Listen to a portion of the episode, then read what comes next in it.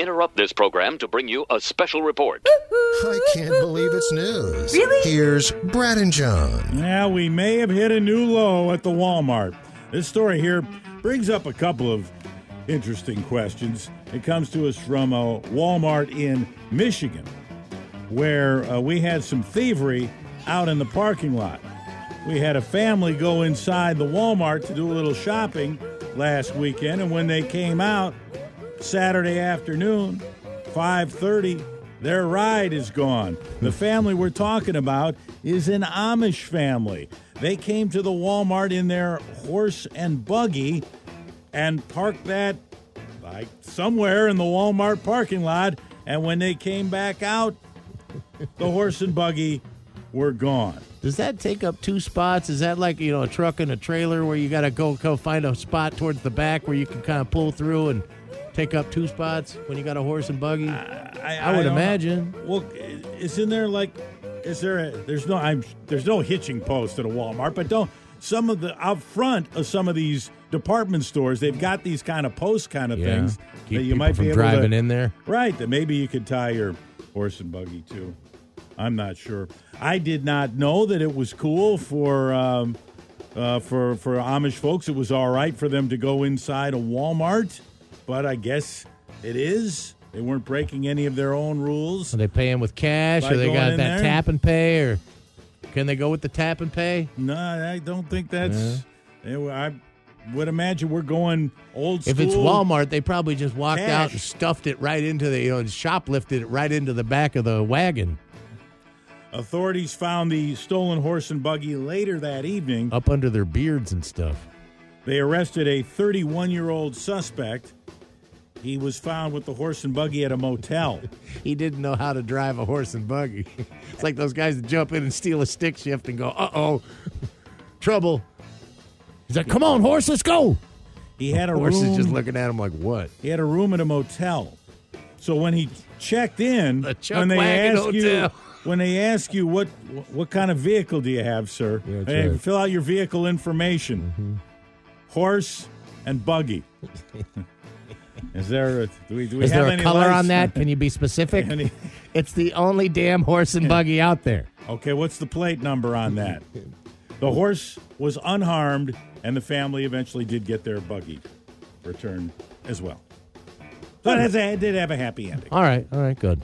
And this one, this is nice. This is this is a nice thing here. We're going with nice stories. This guy down in Saint Louis, uh, Saint Louis, yeah, he um, bought a scratch ticket. He plays all the time, and he plays the one hundred million cash bonanza scratchers play. And he goes into the, the Schnucks, and he buys his tickets like he has. He says, I've been playing for a while. This time, I thought I'd have a little fun with it. I usually take the tickets home to my wife and let her scratch them, but I decided to scratch it first before I left. He scratched off the ticket's barcode, but left the play area unrevealed. And he scanned it and realized this is a one hundred thousand dollars prize. So he decided to trick his wife. You know, he already knows that this is a one hundred thousand dollars winner. So he takes it home to her to let her scratch it. He left the game part unscratched.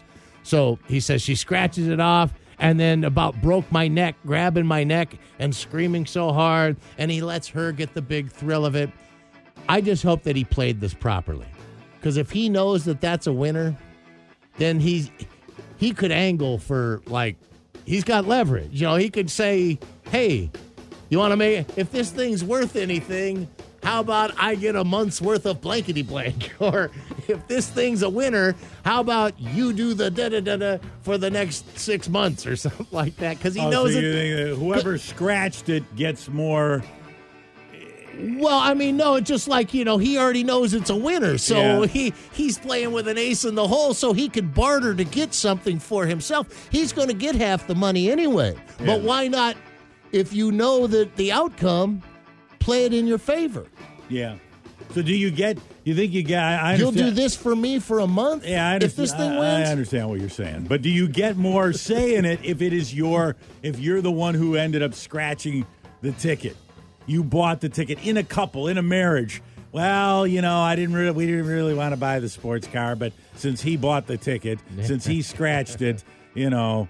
I think it all goes down. She always makes the decision.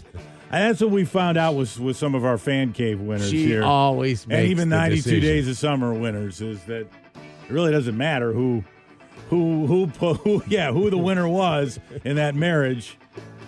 She's got to sign off on it. All right, and finally here, real quick, uh, the lesson here is that uh, you don't uh, you, you don't let your ex-boyfriend live in a tent on your property. And a thirty-eight-year-old woman is learning that lesson now. This woman, uh, she's in jail after she gave her ex-boyfriend of eight years a beatdown. He was living in a tent on the property. She refers to him as, quote, fat bastard. That's what she calls him. And they had an altercation the other day. Not sure what it was they were... Oh, it was, they were fighting over a sweatshirt the other day. And uh, fat bastard insisted it was his sweatshirt. She insisted it is not your sweatshirt. And she gave him a serious pummeling. He called nine one one, and she's going to jail, even though she was nice enough to let him live in a tent on her property and, uh, I guess, borrow a sweatshirt. She's the one who ends up getting locked up. Yeah, I think you gotta. I think he's gotta. He's gotta find some other place to park that tent.